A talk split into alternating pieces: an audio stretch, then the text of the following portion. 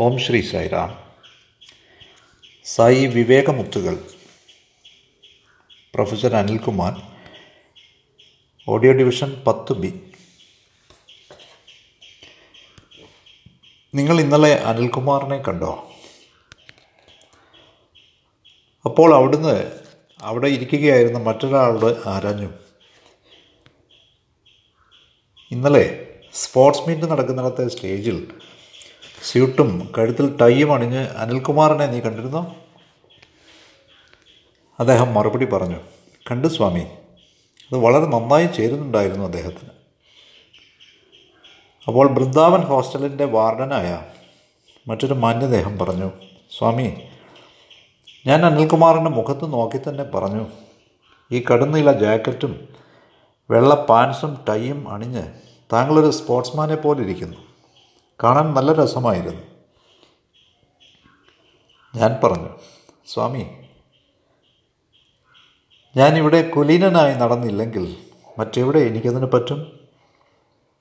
എനിക്കിവിടെ പൂർണ അന്തസ് ലഭിച്ചില്ലെങ്കിൽ പിന്നെ എവിടെ എനിക്കത് കിട്ടും? വീട്ടിലായിരുന്നാൽ കൂടിപ്പോയാൽ തെരുവിലുള്ളവർ എന്നെ കണ്ടേക്കാം. ഇവിടെയോ ഇന്ത്യയിലെയും വിദേശത്തെയും ആയിരക്കണക്കിന് ആളുകളാണ് എന്നെ കാണുക. എന്തുകൊണ്ടില്ല?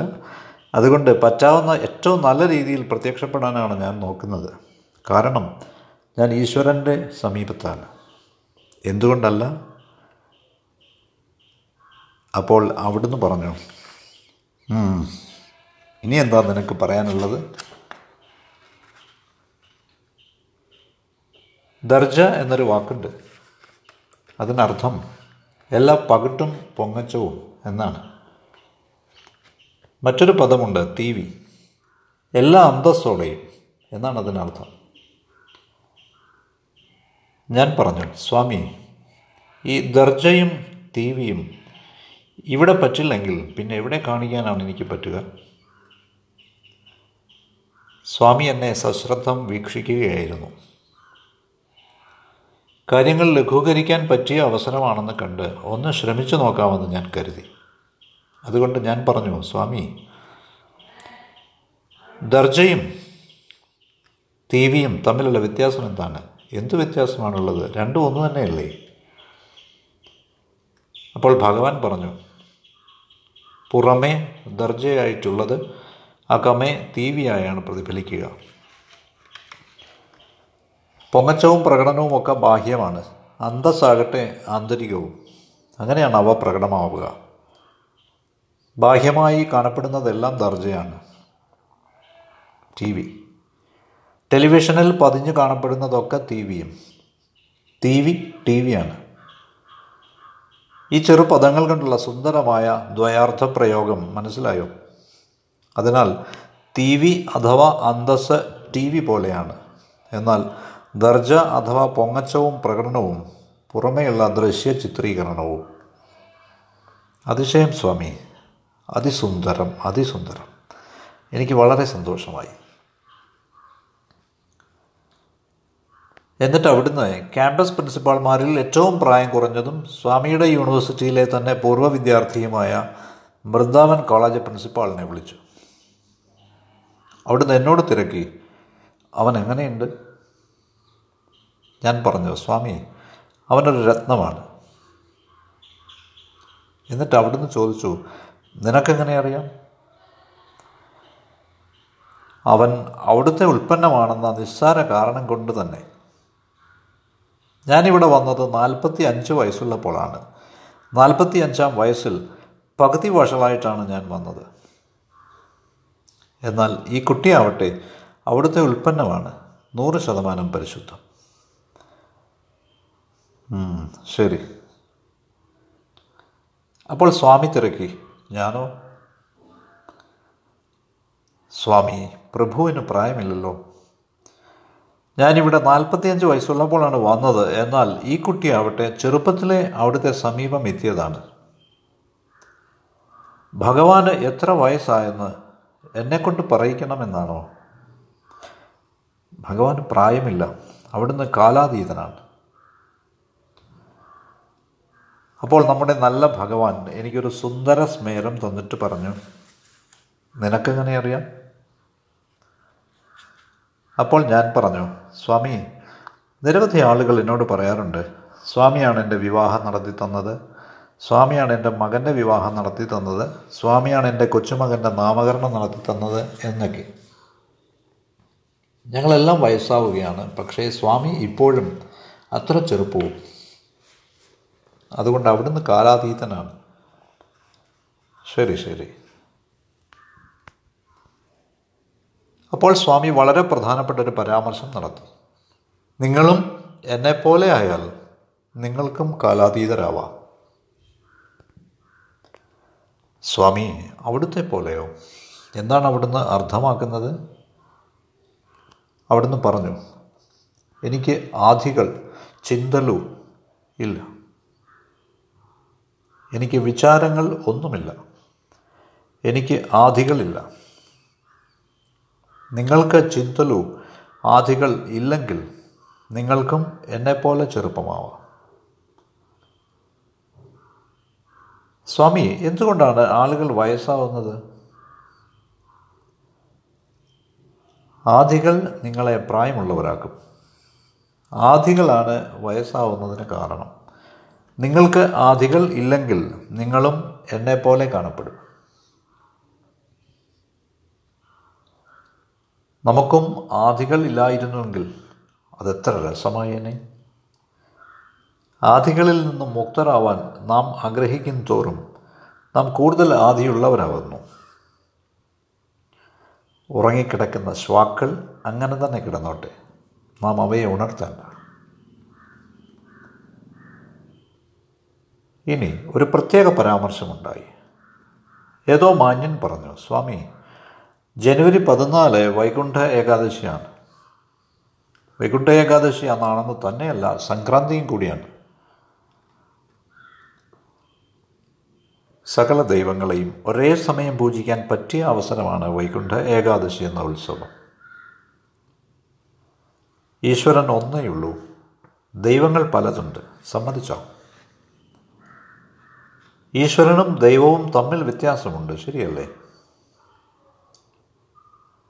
ലക്ഷ്മി ഒരു ദേവതയാണ്. സരസ്വതി ഒരു ദേവതയാണ്. ദുർഗ ഒരു ദേവതയാണ്. കാളി ദുർഗ ഇവരൊക്കെ ദേവതമാരാണ്. എന്നാൽ ഈശ്വരൻ ഒന്നേ ഉള്ളൂ. ഇത് വ്യക്തമാണല്ലോ. അതുകൊണ്ട് വൈകുണ്ഠ ഏകാദശി നമുക്ക് സകല ദൈവങ്ങളെയും ആരാധിക്കാൻ പറ്റിയ അവസരമാണ്. വൈകുണ്ഠം എന്നാൽ സ്വർഗം അപ്പോൾ ഞാൻ പറഞ്ഞു സ്വാമി അങ്ങനെയാണെങ്കിൽ ഈ പ്രശാന്തി നിലയം വൈകുണ്ഠമാണ് സ്വർഗമാണ് ഇത് ആ സ്വർഗം തന്നെയാണ്. അവിടുന്ന് തിരക്കി നിനക്കെങ്ങനെ അറിയാം? എനിക്കറിയാം. കാരണം ഇവിടെ ആയിരിക്കുമ്പോൾ എനിക്ക് ആധികളില്ല ഞാൻ പറഞ്ഞു. പുറത്ത് കടക്കുന്ന ആ നിമിഷം ആധികൾ എന്നെ പിന്തുടർന്ന് പിടികൂടുന്നു.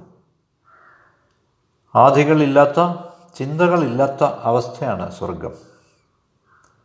ആ സ്വർഗം ഞാൻ ഇവിടെ അനുഭവിക്കുന്നു. അതുകൊണ്ട് ഇത് സ്വർഗം തന്നെയാണ്.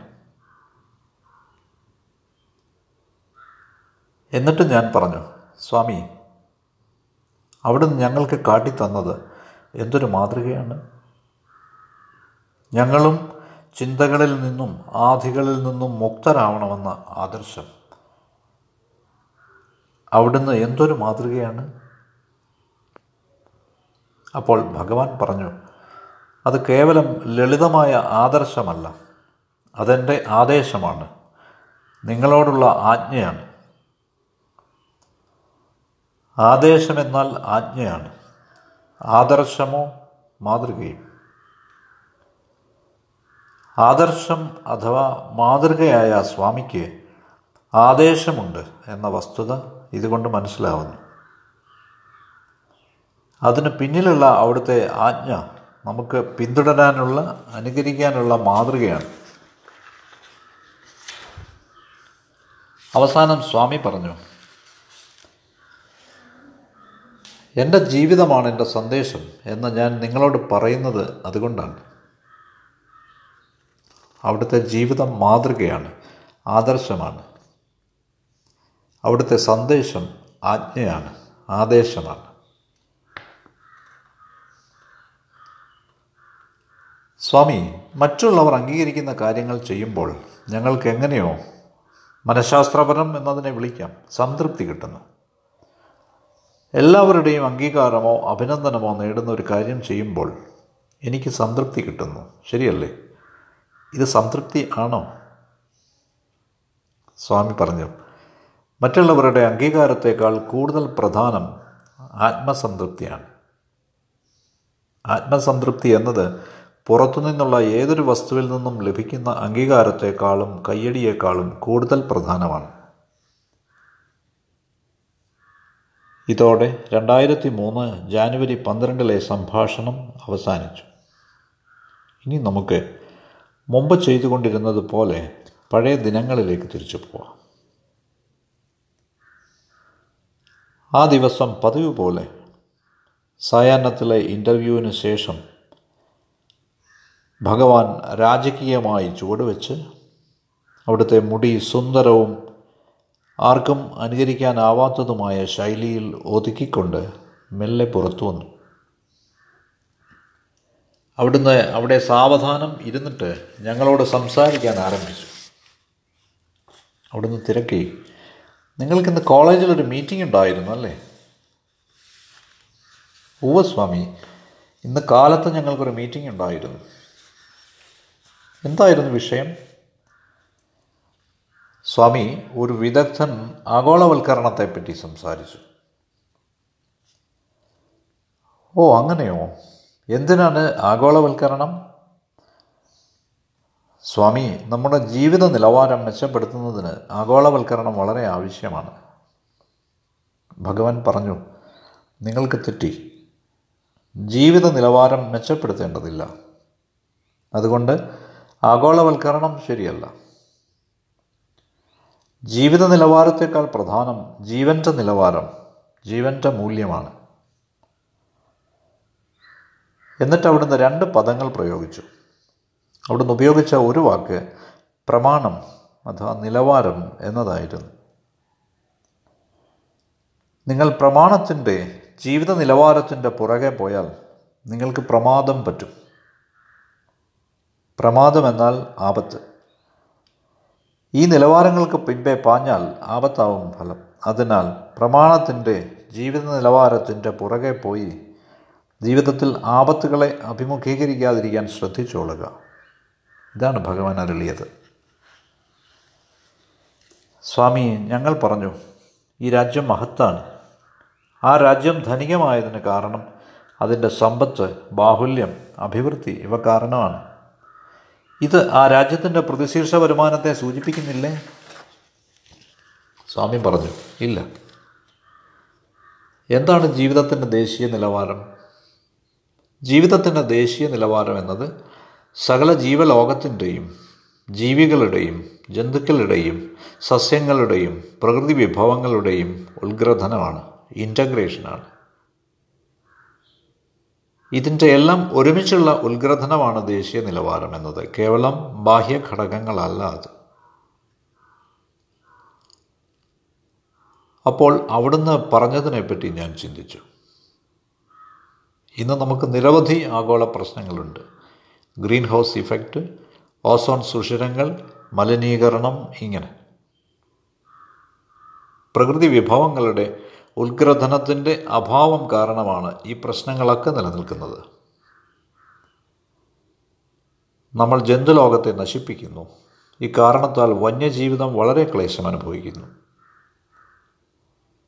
നമ്മൾ വൻ വൃക്ഷങ്ങളെയൊക്കെ വെട്ടുകയോ കടപുഴയ്ക്കുകയോ ചെയ്യുന്നു. ഇക്കാരണത്താൽ നാം ഇന്ന് വായു മലിനീകരണ പ്രശ്നം നേരിടുന്നു. ഭഗവാൻ പറയുന്നത് സകല ജീവവർഗങ്ങളുടെയും ഉത്ഗ്രഥനം സസ്യങ്ങൾ ജന്തുക്കൾ പക്ഷികൾ തുടങ്ങിയവ പൂർണ സമത്വത്തോടെ ഒരുമിച്ച് കഴിയുന്നതാണ് ഒരു ദേശത്തിന്റെ നിലവാരം എന്നതാണ്. അല്ലാതെ സാമ്പത്തിക സ്ഥിതി സുഖസൗകര്യങ്ങൾ ക്ഷേമകാര്യങ്ങൾ ആർഭാടം ഇവയുടെ അടിസ്ഥാനത്തിലല്ല എന്നാണ്. ഇപ്രകാരമാണ് അവിടുന്ന് ഈ വിഷയം അവതരിപ്പിച്ചത്. ഈ വസ്തുതകൾ ലോകമെമ്പാടുമുള്ള പരിസ്ഥിതി ശാസ്ത്രജ്ഞരെയും ജീവശാസ്ത്രകാരന്മാരെയും അലട്ടുന്ന വസ്തുതയത്രേ ജയ് സായിറാം